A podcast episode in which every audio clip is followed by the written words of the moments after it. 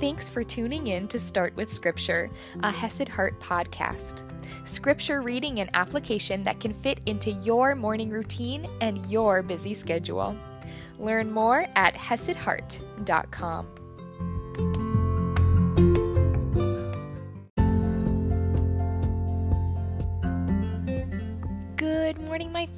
and happy Friday.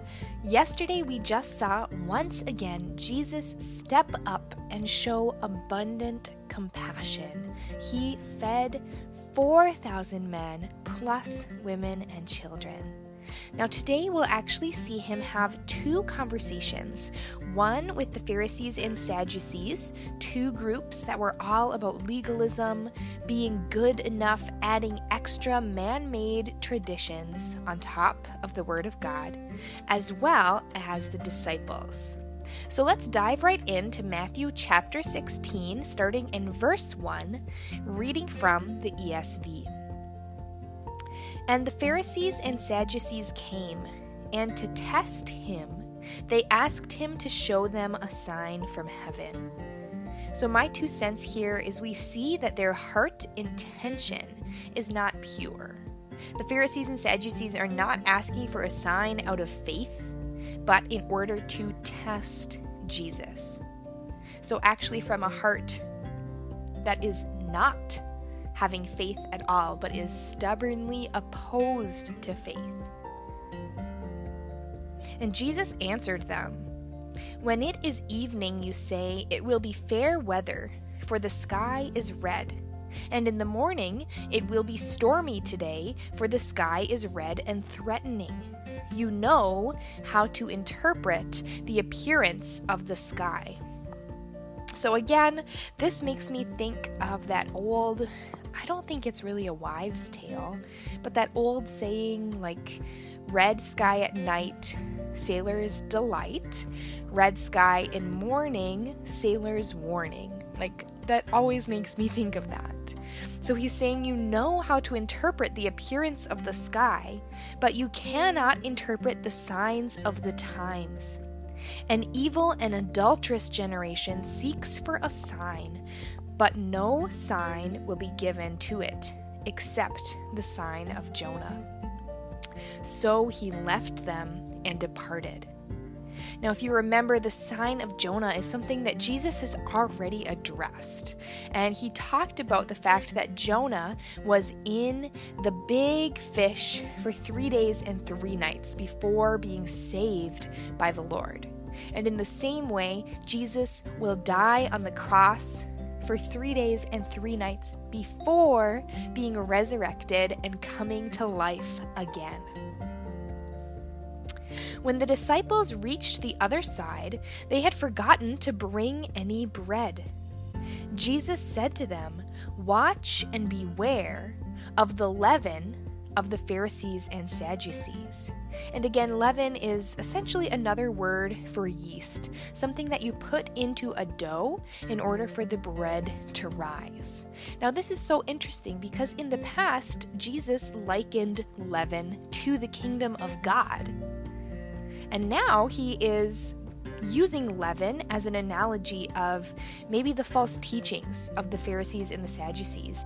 Maybe the load that they are placing on people.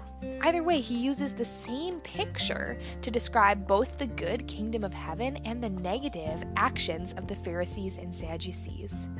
But I also just wanted to point out I think this is so cool.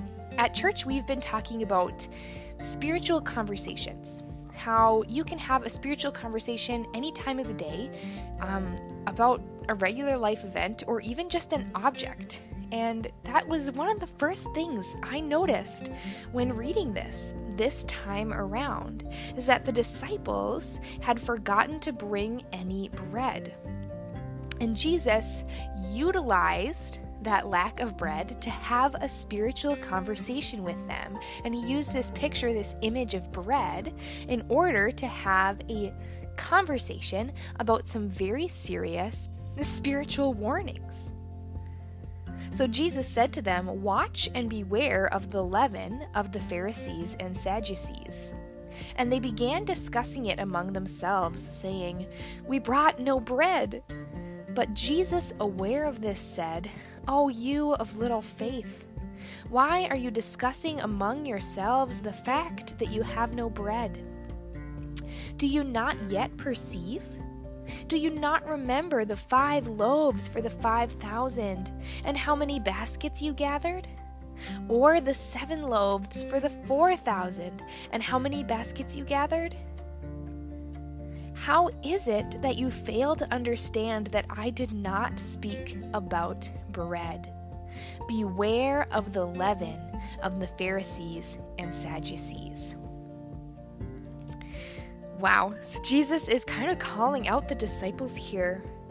Have you forgotten that I am able to multiply bread to feed 5,000, able to multiply bread and fish to feed 4,000. You have seen this twice.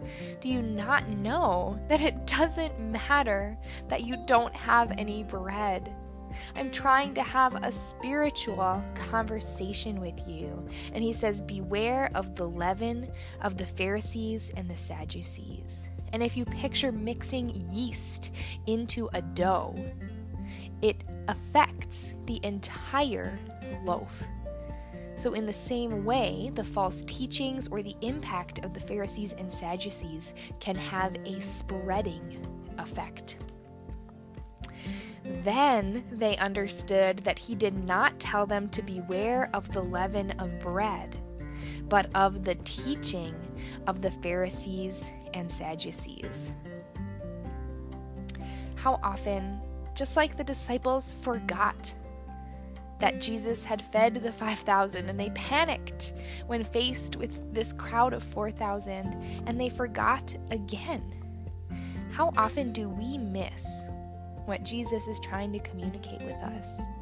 How often do we forget who he is? But thankfully, he doesn't give up. Even though we may be of little faith, or of little understanding, even though we may not yet perceive what He is trying to tell us. Thankfully, that doesn't stop Him.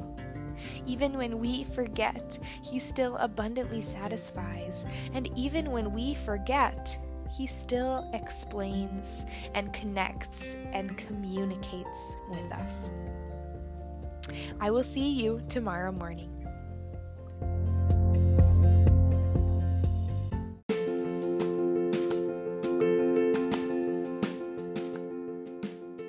I am so proud of you for starting with Scripture. If you enjoy these free podcasts, please consider contributing to the ministry at Hesed Heart. You can do this through the Anchor app or by visiting hesedheart.com slash give. You can also visit hesedheart.com for even more resources, including faith-based yoga and Bible-based meditations.